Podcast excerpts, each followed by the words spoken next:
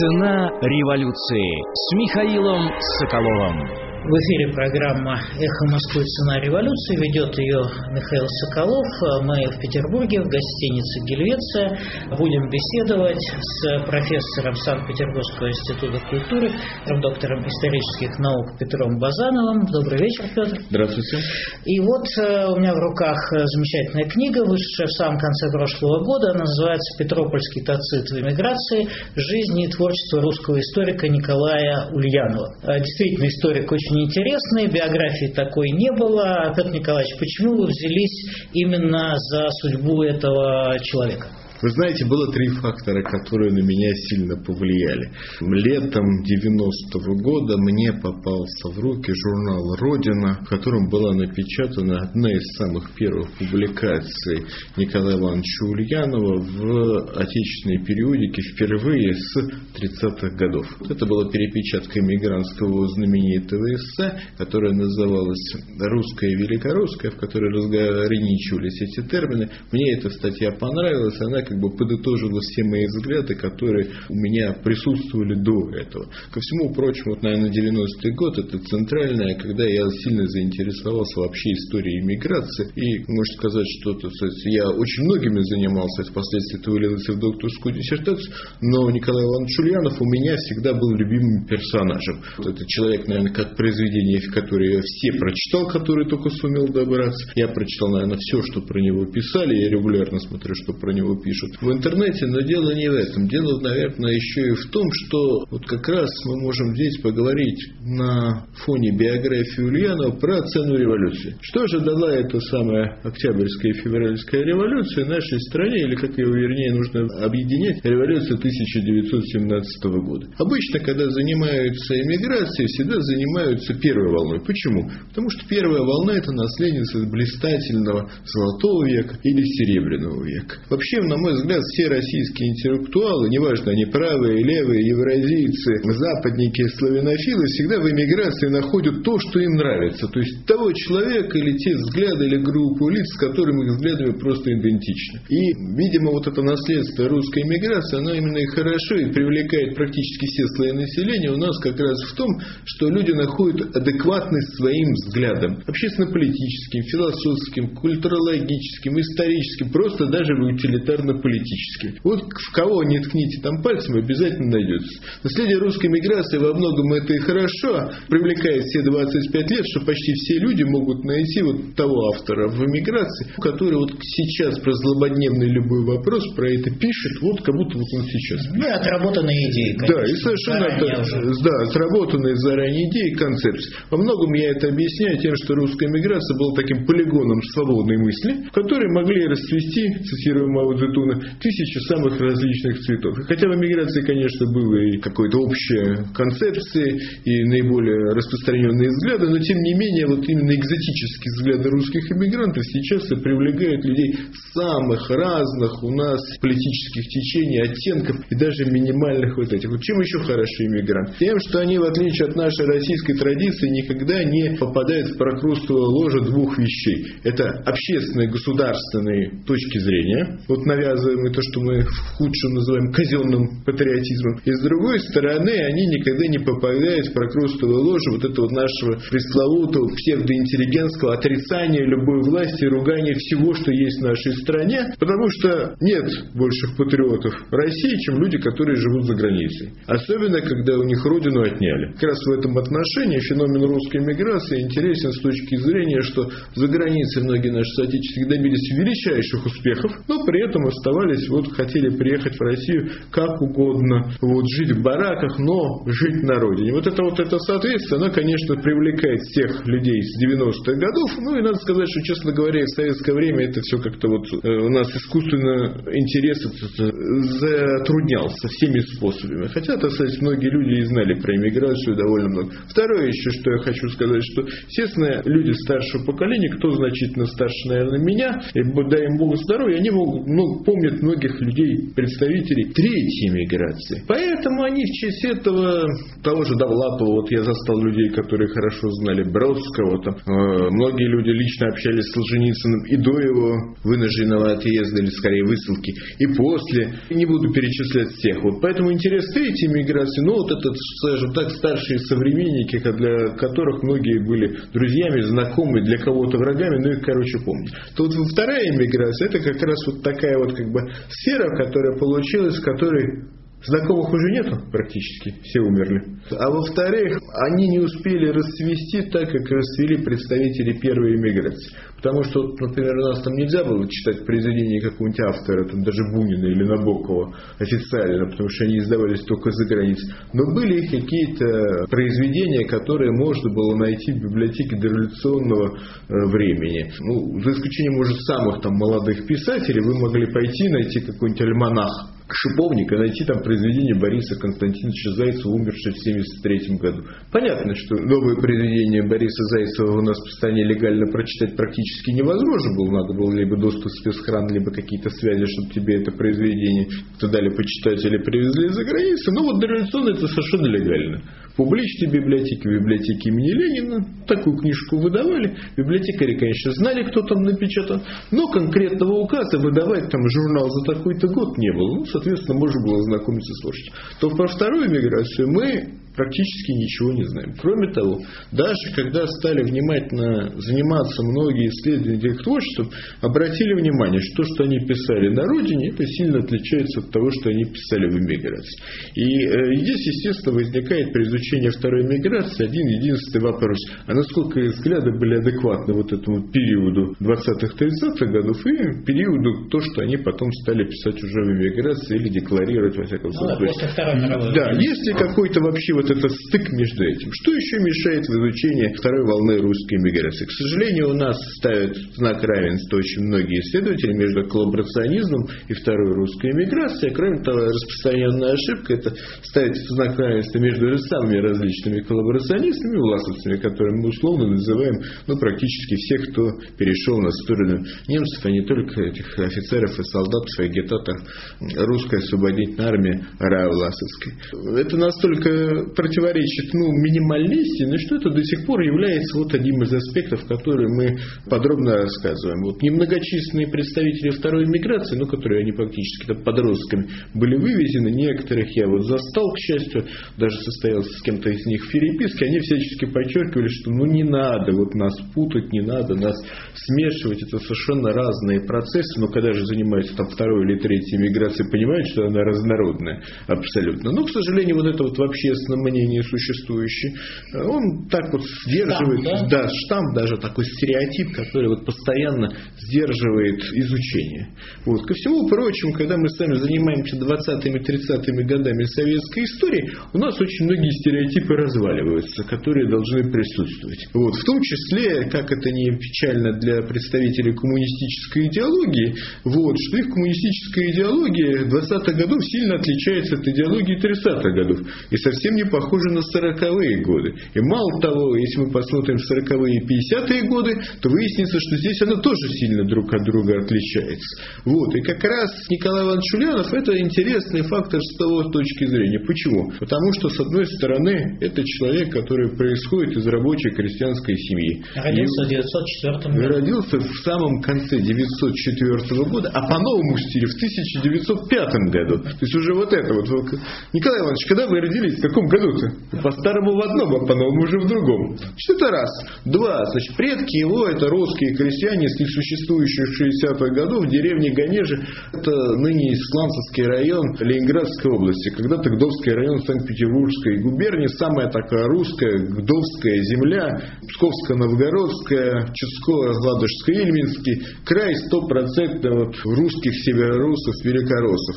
Вот, которые ненавидели шведов за то, что шведы постоянно на них не подали, естественно, считали, что натиск Запада, именно Швеции, это самое вот плохое, что только может быть. С другой стороны, вот деревни не существует, это судьба наших деревень. Уже первый, так сказать, галочку выставили. Дальше, значит, вот этот мальчик попадает, отец у него во водопроводчик, мама уборщица попадает в город Санкт-Петербург. И как вы думаете, этот мальчик спивается? Вот, нет, он начинает свою карьеру тоже помощником водопроводчика, но при этом входит вот во все эти блистательные русские кружки, клубы, которые открываются в Серебряном веке для простых людей. То есть он входит вот этот, Ульянов, наверное, последний мальчик, современник, который попадает в вот эту обстановку Серебряного века, которая, естественно, сразу не могла умереть с 17 годом.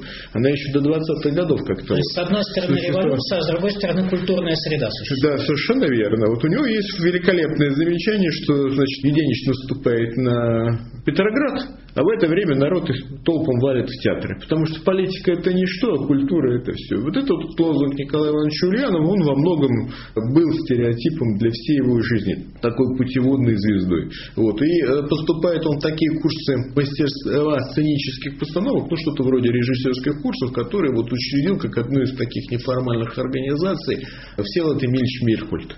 Вот. Но там ему не преподавал, правда, Мейерхольд, это стереотип, вот, который при его биографии существует, но преподавал преподавали такие люди, как Сергей Радлов, известнейший режиссер, кстати, тоже оказавшийся во второй эмиграции, вот, а потом верну, добровольно вернувшийся к своему несчастью. Вот. А Владимир Соловьев, это тот самый прототип Дуримара у Алексея Николаевича Толстого, псевдоним Вальдемар Люсциниус, он поставил три апельсина в Тереокском театре, вот, естественно, что, значит, Вальдемар Дуримар, вот, а любовь к трем апельсинам это 33 подзатыльника. Значит, соответственно, абсолютно современники понимали, то есть личности не просто легендарные, а уже такие ставшие для наших современников сказочными по своему характеру. Но моему персонажу не понравилась практика в Мариинском театре, вот, и он пошел на исторический факультет, там ему повезло, у него было очень много преподавателей, я подробно пишу про его преподавателей в своей книге, есть воспоминания, вот он написал фактически два биографических очерка, таких про себя, где вот можно восстановить его биографию, это про его учителя Сергея Федоровича Платонова, которому он учеником был,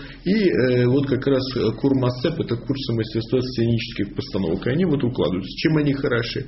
Про Курмасцеп вообще ничего не известно, это вот как бы воспоминания были напечатаны в Нью-Йоркском новом журнале, когда вышла театральная э, энциклопедия, а там ничего про Курмасцеп не было. А Ульянов там, честно говоря, был не самым известным, да скорее малоизвестным среди всех тех театральных деятелей, которые там преподавали, учились и оттуда вышли. А почему нет? А очень просто. Архив полностью погиб. Ну, какие там в 19-21 году архивные документы? Никакого учета не велось, естественно. Вот. А во-вторых, значит, дело историков или платоновское дело 29 года, оно во многом закрыло вот эту нашу историческую э, науку, которая существовала. Вот. Но тут Ульянову повезло, потому что он в аспирантуру поступил в Москве. В Москве его не тронули, хотя в деле Платонова упоминается. Потом его отправили в Архангельск, где он три года преподавал. Вот. И когда он вернулся, все эти процессы уже практически кончились. Но э, стал он преподавать одновременно в Ленинградском государственном университете и Ленинградском институте философии, лингвистики и истории, Лифли знаменитым. Вот, стал там даже заведующим кафедрой, тоже работал с очень известными людьми, но поторопился и написал в газете 1935 года на 7 ноября одну фразу, на которую ему, из-за которой он был арестован. Вот я хотел чуть-чуть вернуться теперь назад. А почему вот молодого человека из рабочей семьи не захватили революционные идеи? Судя по тому, как он себя вел, в общем, он уходил в такую чистую науку, а не, так сказать, вот какие-то политические вещи. А потому что миф о том, что вся молодежь стала у нас революционной, является самым настоящим мифом. На самом деле, если мы будем смотреть обстановку того времени, у очень многих молодых людей были те же самые мысли про революцию, что у нас с вами. Ничего хорошего они от этого от сегодня ожидали. Надо сказать, что их дальнейшая вот практика показала их полную правоту их идеи. Вот. Это еще и не все. Дело в том, что э, долгие годы считалось, что Николай Иванович Ульянов не был членом э, ВКПБ. Это соответствует действительности. Он только был кандидатом в члены ВКПБ, но был членом комсомола. Его первая жена, тоже из пролетарской среды, была, видимо, идейной, из-за чего они развелись, как я подозреваю, идейной вот комсомолкой. Вот это вот противоречие между, значит, такой вот, видимо, стереотипной идейной комсомолкой, которая там работала и в Эрмитаже, и в Русском музее, и э, молодым человеком-историком, которым с удовольствием читает подшивку журнала «Аполлон» и держит ее на полку, после чего ему во время обыска следователь смотрит и говорит, вы это читаете? И вы преподаете в советском вузе, задается второй вопрос. Вот. После чего, значит, естественно, это было добавлено аргумент. Что еще я должен сказать? Что биография людей 20-30-х годов полностью утопает, потому что все их архивные документы, воспоминания, они либо не могли быть опубликованы, либо они погибли при многочисленных арестах как самих этих людей, так и их многочисленных знакомых.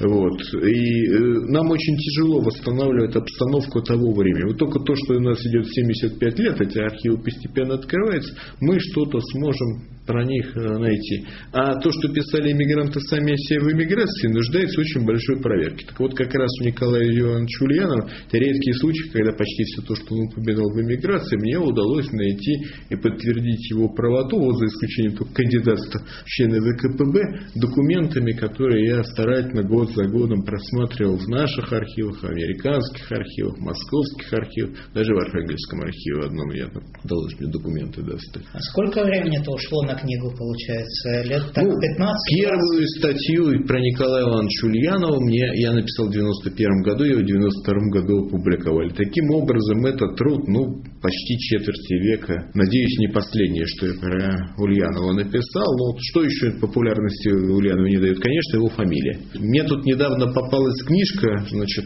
Не а- родственник ли, да? вот. Ну, естественно, первый вопрос задают не родственник ли. Вот. Но дело в том, что я напомню, что у Ник- Владимира Ильича Ленина Ульянова фамилия деда была Ульянин. Они поменяли фамилию на Ульянова.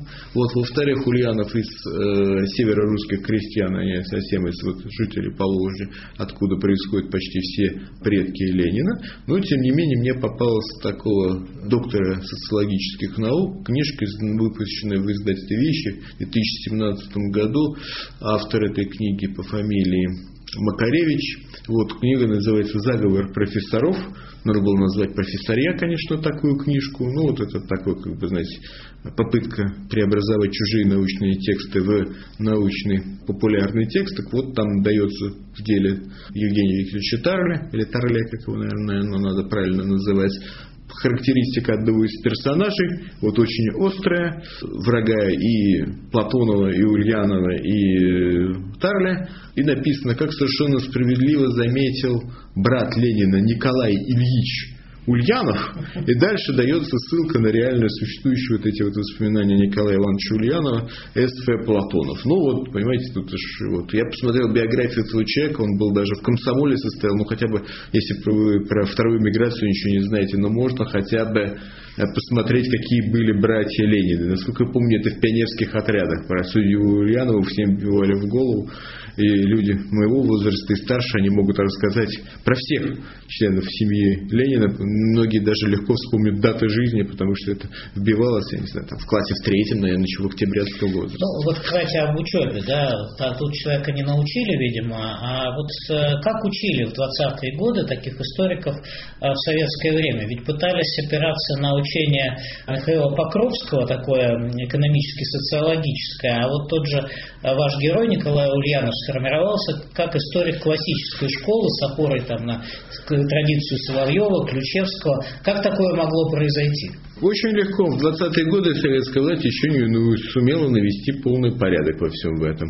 Вот. Э, И многим еще людям позволялось.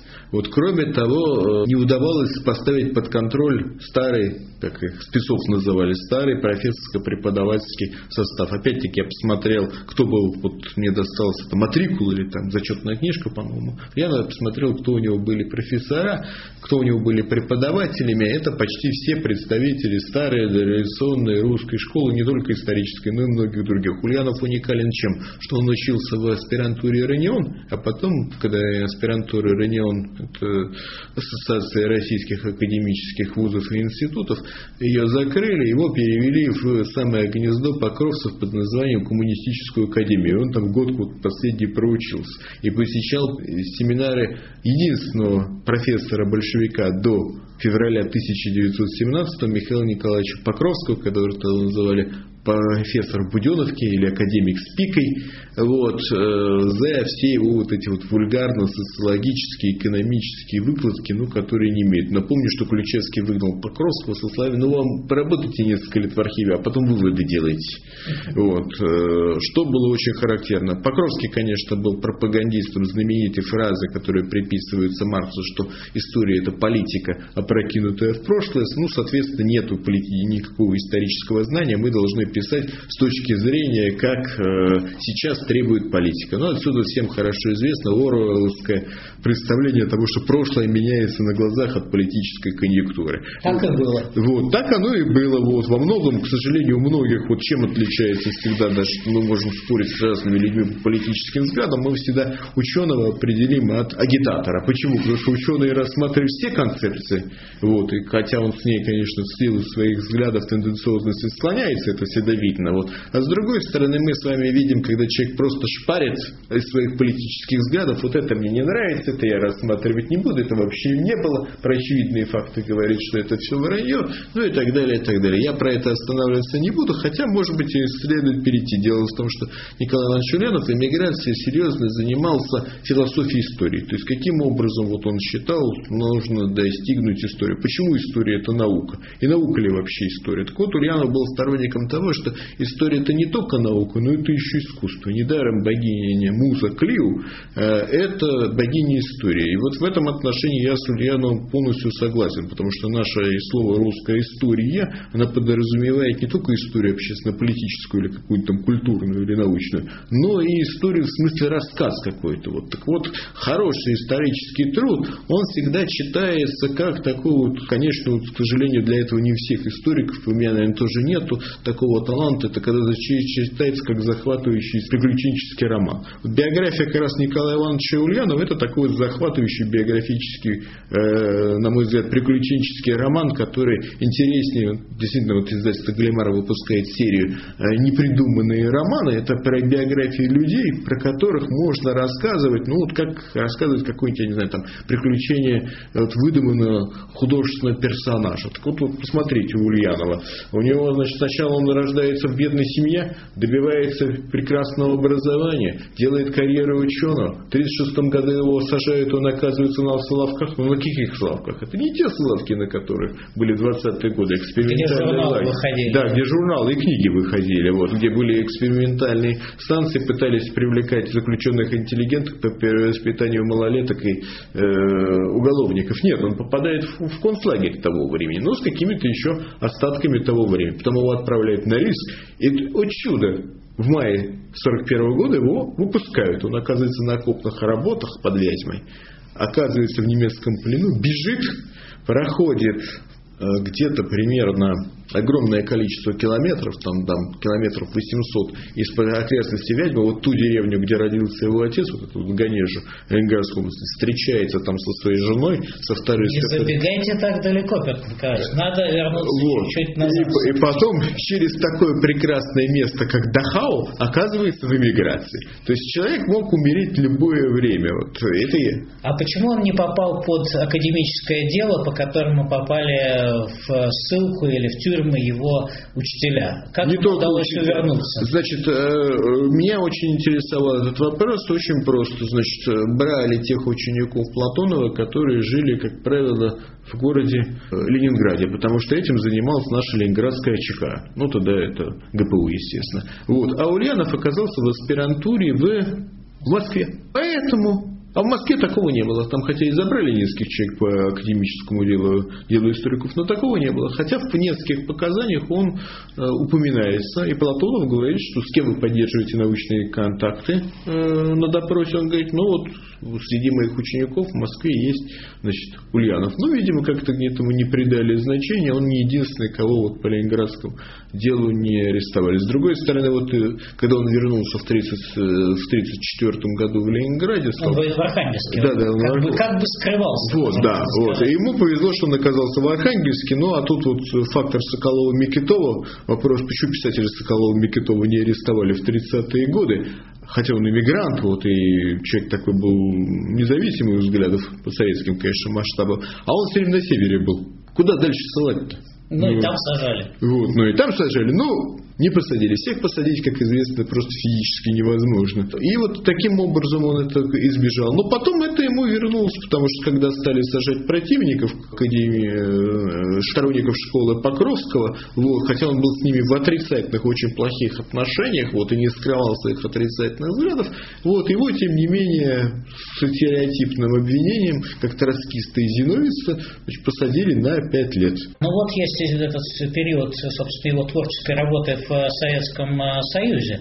А, я так понимаю, что какое-то время писал на темы э, крестьянских войн, крестьянской революции, там истории э, коми-зырян, то есть от современности пытался уйти вот в более глубокие какие-то пласты. Такой прием тоже довольно известный, да? Да, как сказал знаменитый наш историк Даниил Натанович Альшес, Даниил Аль, в 20-е 30-е годы интерес Киевской Руси рассматривался как внутренняя иммиграция. То есть если вы не занимаетесь вот этими вот вещами, то значит вы как бы такой внутренний иммигрант. Кстати, одно из замечаний на семинаре по марксизму-ленинизму в аспирантуре сказано, что отмалчивается от дискуссий мой персонаж Николай Иванович Ульянов.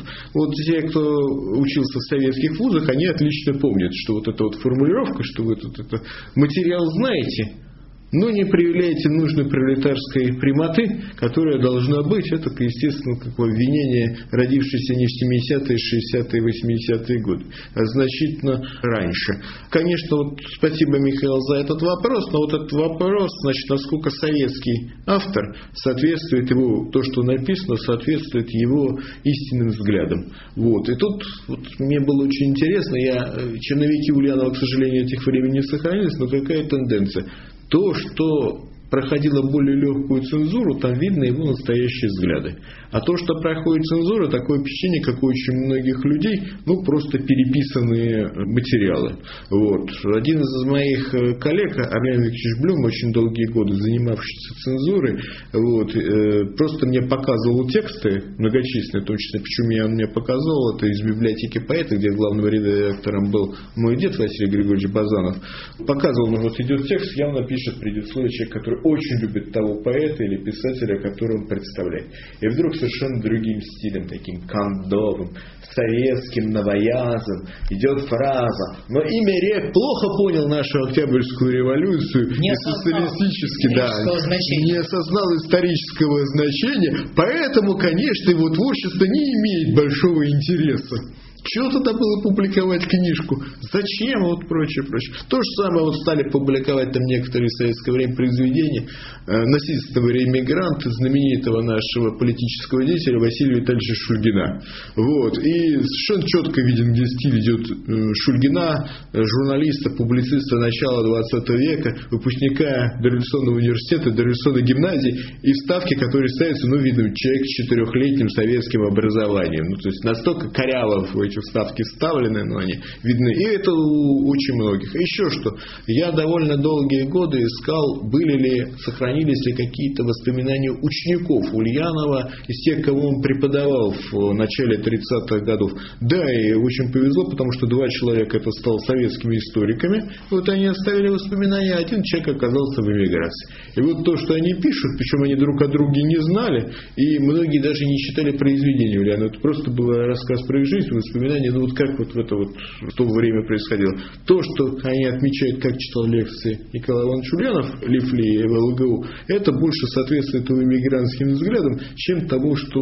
Выдавал диссертацию, условно говоря. Ну да, то, что цензура пропускала в том или ином образе. Хотя некоторые вот э, фразы, ну вот это и Ульянов иммигрантского времени. Через тех вот этих вот залежей советской цензуры вы еще учтите, что советский центр мог переписать текст полностью ставить цитаты, которые считал человек. Это как это вот вы пишете про декабристов и нету там цитаты Ленина, значит, про то, что они там разбудили Герцена. Вот нельзя. Так это ни к селу, ни к городу. Надо поставить. Иначе книга не выйдет или статья не выйдет. Поэтому, открывая книжку, обычно эти ритуальные цитаты из классиков марксизма-ленинизма все выкидывали. Ну, это характерно для нашей страны, она была идиократией, поэтому и в детском саду, и в э, астрофизике надо было ссылаться на классиков марксизма-ленинизма или на последние постановления э, партии. Цена революции. Я напомню слушателям «Эхо Москвы», мы беседуем с профессором Петром Базановым в Санкт-Петербурге о э, Николае Ульянове, российском историке, иммигранте и неиммигранте. Вот я теперь о переломном моменте в его жизни хотел бы, чтобы вы рассказали, собственно, за что его арестовали, э, как это случилось. Вы ведь знакомились с его, собственно, да, делом. Да, я первым человеком, который ознакомился с его делом в нашем архиве ФСБ. Было это где-то в 2000 году. Вот, к тому времени я уже читал многие произведения Ульянова, и я уже был, так сказать, можно сказать, сложившимся, уже был кандидатом наук, сложившимся иммигрантоведом. Я себе примерно представлял, что там может быть. Вот, но я был э, не то что удивлен, хотя и знал, что в наших этих репрессиях сажали ни за что. Вот как там знаменитый анекдот 54 года. Прокурор ходит по лагерю и спрашивает, за что посадили, сколько дали всех. Ну, человек отвечает 25 лет ни за что. Врешь, ни за что у нас 10 лет дают. Так вот, у Николая Ивановича Ульянова было настолько это дело э, вымучено, что ему даже 10 лет не дали. В 1936 году дали только 5 лет. За одну неосторожную фразу. Во времена господства школы Покровского наша историческая наука шла к деградации. Вот за эту фразу в юбилейной номере газеты университета ему этот срок и дали. Вот. Так ведь Покровский был уже осужден, отверг. Нет, я вам напомню, что Покровского никогда не осуждали. Институт, Ленинградский областной педагогический институт имени Покровского закрыли только в 50-е годы. И закрыли в связи с реорганизацией. Ну, критиковали же его. А критиковать это совершенно по-другому. Да, и вот как раз в чем парадокс, что года через два с него бы стали бы требовать таких фраз со ссылками на товарища Сталина. И письма Ульянова, которые вот есть, сохранились из э, советского лагеря, из Норильского лагеря, он всячески подчеркивает, что, собственно говоря, обвинения, которые мне даны, они абсолютно не э, соответствуют действительности, потому что то, что я тогда написал, это сейчас пишут практически все историки, и это генеральная э, линия. Ну, а ему, наверное, отвечали, что не надо опережать мнение товарища Сталина? Ну, примерно такого образа. Вот это не единственный эпизод. Я напомню, как осенью 41 года шли многочисленные у нас э, дела по поводу того, что люди говорили, что Гитлер все равно на СССР нападет. Неважно, что он напал уже. Вот. Но вот за антинемецкую пропаганду дела надо было закрывать, которые существовали. Ну и что произошло, собственно, с Ульяновым уже э, вот э, на следствии? Да, чего от него добивались? Признательных показаний. Вот ему не давали спать вот, э, не давали э, садиться, вот, постоянно он был в состоянии, давали холодную пищу совершенно намеренно, это для того, чтобы начались проблемы с сердцем, ну, желудок не работает, соответственно, человек начинает отекать, при этом впадает в соноболическое состояние и должен, значит, подписать все бумаги. Одну из бумаг Ульянов подписал, ну, вот это ему пять лет, значит, почему на Соловки поехал, тоже очень смешная. Советский лагерь стал уголовной темой, а не политической. Но дело в том, что поезд на Дальний Восток уже ушел. Не пускай же один поезд из одного заключенного. Ну, то поэтому ближайший крупный конституционный А там же лагерь. была еще Соловецкая тюрьма особого назначения. То есть оставался и лагерь, и тюрьма. Параллельно. Нет, его в лагерь, его в лагере. Там я вот смотрел, я нашел из воспоминаний, в делах некоторых людей есть упоминается историк Ульянов из, э, соответственно, вот там-то его Петропольским тацитом один из заключенных и назвал, прибыл в обитель Соловецкую Петропольский тацит. Вот и это послужило такое красивое название к книге.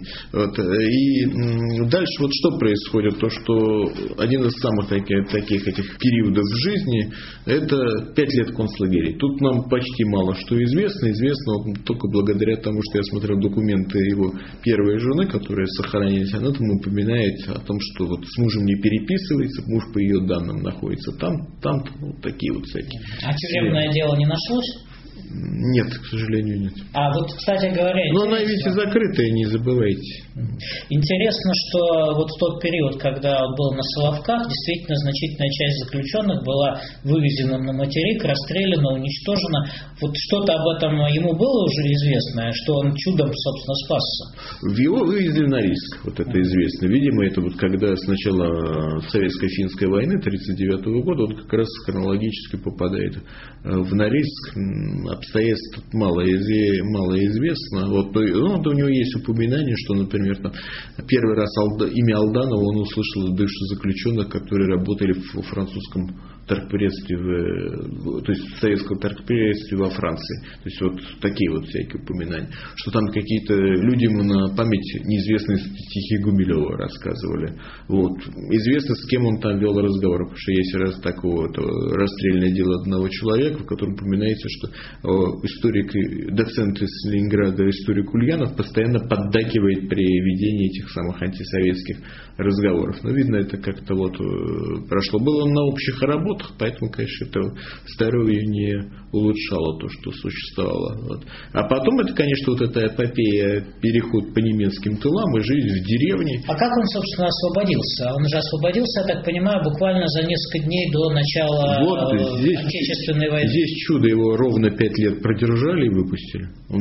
В июне, да? Нет, в мае, в конце мая. мая да? В конце мая его в мае отпускают, он последние дни мая, он пытается добраться до э, Ленинградской области, его значит, вербуют на окопные работы э, в городе, как не смешно, Ульяновске.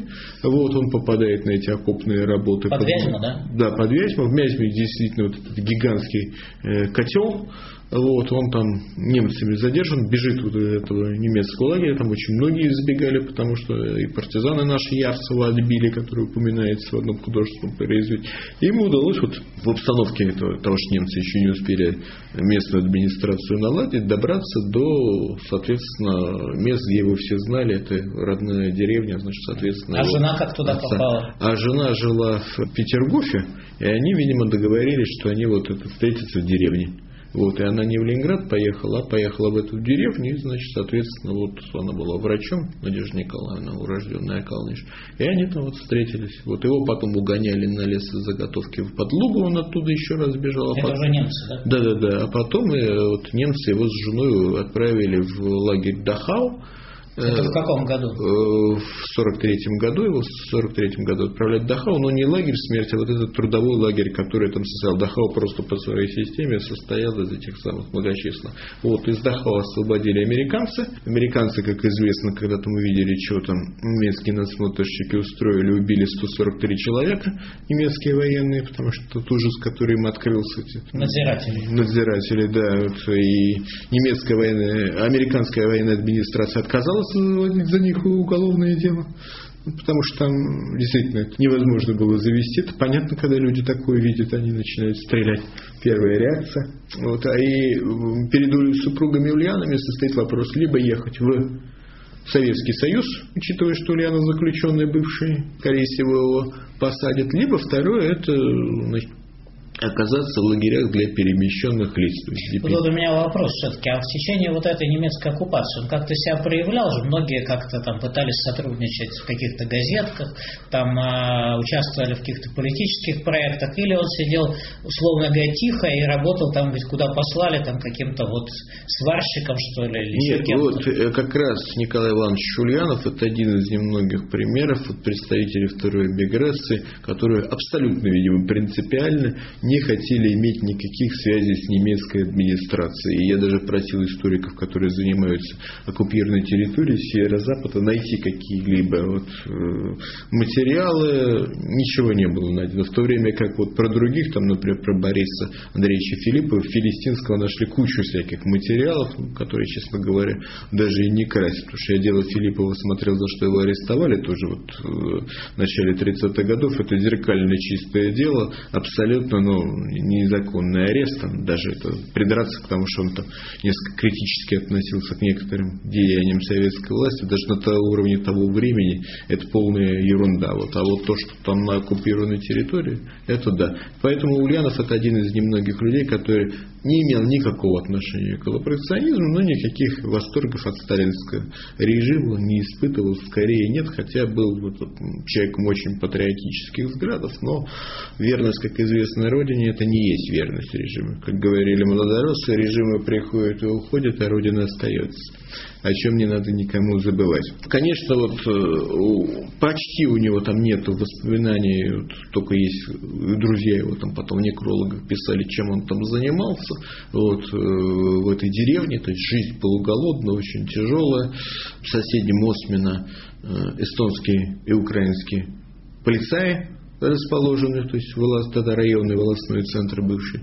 Вот, и выживали не за счет того, что жена была гинекологом. Вот врачи всегда нужны. Вот если остались одни женщины, гинеколог в деревне это очень ценный как бы элемент. Вот за счет этого они с э, голода у нее. Видимо, поэтому и в лагере, где он оказался сварщиком, благодаря тому, что жена работала э, тоже в госпитале, значит, они из-за этого и выжили. Вот следующий вот этот вот, это, что еще со второй миграции постоянно путают перемещенных лиц, DP, депийцев, uh-huh. displaced person английского, перемещенные лица, с, со второй миграцией. Так вот, среди депийцев было очень много представителей первой миграции, которые бежали, и жителей русскоязычного населения, жителей государственных метров, там, Литвы, Эстонии, Латвии, Польши, Румынии, у которых были местные паспорта, но они были русскими там или людьми русской культуры, вернее, по, значит, соответственно, своей там самосознанию. Вот, и их постоянно путают, поэтому это их надо разделять. Так вот, Ульянов как раз и здесь. И про Депийские лагеря тоже совершенно мало известно, чем он занимался. Известно, что он стал писать первые статьи свои, и э, оттуда он уехал сварщиком в местечко Касабланка, в Марокко, такой смешной завод Шварц ОМОН, и в честь этого он выбрал себе первый псевдоним Николай Шварцамонский. Вот. В депийских, э, собственно, лагерях вот этих перемещенных лиц, собственно, была пресса, да, да. какая-то? И даже, в общем, разнообразная. Очень, об этом писали. Очень разнообразная. Там вышло более тысячи наименований, даже подозреваю, что там вышло полторы тысячи наименований. Это вот если сравнить, то это вот государство Эстония за 20 лет выпустило примерно столько. Ну, правда, они все малотиражные. Выходило где-то 250 периодических изданий самого разного политического и э, культурного уровня, журналы, газеты. Вот, но чем ближе так сказать, к 50-м годам, тем они более такие становятся солидными, а первые это ну, фактически просто такие вот листовочные распечатки. Вот. И как раз вот в этих первых двух изданиях Депильких и начинаются первые произведения публиковаться Николая Ивановича Ульянова. Вот раз его так уже нормально вот, творчество начинается с тех пор, как он живет в Марокко, и на гонорар опять-таки врача жены, он несколько раз ездил в Париж, и в Париже вот завел значит, знакомство с крупнейшими деятелями первой эмиграции. Вот он несколько раз побывал в гостях у Бунина, э, он познакомился со своим во многом новым учителем и единомышленником Сергеем Петровичем Мельгуновым, он знакомится там с Борисом Константиновичем Зайцевым, с которыми они семьями дружили. Вот с тем же Марком Алдановым, вот благодаря этому связывается, ну и с, с Романом Борисовичем Гулем. Короче говоря, вот благодаря посещению вот этого Парижа он оказывается под очарованием русской иммиграции первой волны, которую он считал. Петр Николаевич, скажите, а вот э, вопрос все-таки о возвращении в Советский Союз, как-то перед ним э, стоял, не стоял, были ли попытки, все-таки бывали такие насильственные выдачи. В общем, как вот здесь э, ситуация развивалась? Да, стоял, он думал с супругой даже вернуться на родину. Были такие мысли, но представитель французских вот этих оккупационных сил предупредил, что всех сажают в концлагерь. Они довольно боялись этого, поэтому там приготовили ампулы с ядом, если их будут репатриировать. Для второй миграции, кстати, это характерно, что ничего хорошего человек, который уже отбыл сталинские лагеря, э, ожидать не мог времени. Вот. Но опять-таки тут во многом вторая миграция даже чересчур они считали, что вообще все, кто оказался на оккупированной территории, посадят. Вот. Это опять-таки сталинская машина сделать не могла. Всех гастарбайтеров посадить невозможно. Это восточных работ, потому что их было 9 миллионов человек. Хотя, правда, им сделали очень многие вот... Спецучет, так сказать. Да, спецучет. Нельзя жить было долгие годы в крупных городах. Не брали на работу, не брали высшие учебные заведения. Очень тщательно проверяли. Нельзя было работать на многих закрытых предприятиях. Правда, со временем это все уменьшалось, уменьшалось, уменьшалось от влияния. Но, с другой стороны, я просто вот знаю, что и родители заставляли от детей, которых угнали, даже как астробайтеров, не пленных, а именно как астробайтеров, отрекаться. И э, препоны очень многие э, делались. И даже вот, казалось бы, сейчас у нас такая героическая картина, это партизанское движение. Э, напомню, что возникшее не было велению Москвы, а очень многие крестьяне, отступающие красноармейцы, сами создавали эти партизанские движения. Иное дело, что партизанское движение, пока его НКВД не поставило под контроль, оно было таким патриотическим, русским патриотическим, патриотическим местных народов, которые оказались оккупированы, советским патриотическим, не путать с коммунистическим, патриотическим, коммунистическим, то есть самым разнообразным. Вот, так э, в 40-е, начале 50-х годов э, человек, заполнявший анкету, писал, что был в партизанах, мог услышать совершенно конкретную фразу. В то время как вы там в землянках сало жрали, мы тут в загранотрядах героически воевали от э, следователей НКВД. Вот. Это потом уже при Хрущеве типа партизаны стали героями. Сначала партизаны это очень такие подозрительные и неизвестно чем на оккупированной территории занимающиеся. Скажите, вот, а сколько все-таки вот есть сейчас научная оценка, сколько людей осталось вот э, во второй миграции, избежала выдачи, смогла уехать там? Это, это самые у нас непроверенные данные. Почему? Потому что вообще официально остаться могли только те люди, которые жили за э, пределами советской территории в границах 1939 года. То есть все те, кто остались, они фактически остались как перемещенные неизвестно. Какие подсчеты идут? Ну, примерно каждый третий поляк, оставшийся, это на самом деле русский мигрант. Ну, литовцев меньше, из 9 один. Вот. Даже я нашел одного человека, Олега Красовского, который утверждал, что он уроженец города Выборга. На этом основании его нельзя репатриировать назад в СССР. Это сколько? Миллион все-таки? Два миллиона? Полмиллиона? Ну, вот по статистическим данным там называют 125 тысяч, ну а так, наверное, ну еще умножим в два, в три раза, где-то по 300-400 тысяч. Но это очень неопределенные, это аморфные цифры. Еще какая беда, если первая миграция могла похвастаться выдающимися людьми, ну такими как Игорь Иванович Сикорский, изобретатель э, вертолета и самолета амфибии, там Иваном Буниным, э, лауреатом Нобелевской премии, ничуть не хуже его это Дмитрий Мережковский и Марк Алданов, реально могли претендовавшие на Нобелевскую премию, то среди второй миграции их, во-первых, меньше, во-вторых, не было. И цена нашей революции в том, что вторая миграция, благодаря этим сомнительным, на мой взгляд, советским экспериментам в культуре, они не смогли реализоваться ни в советское время, ни э, позже. Здесь мы делаем небольшую паузу э, с Петром Базановым, профессором, доктором исторических наук, и продолжим разговор о жизни и творчестве русского историка Николая Ульянова и второй эмиграции э, в следующем эфире. Цена революции с Михаилом Соколовым.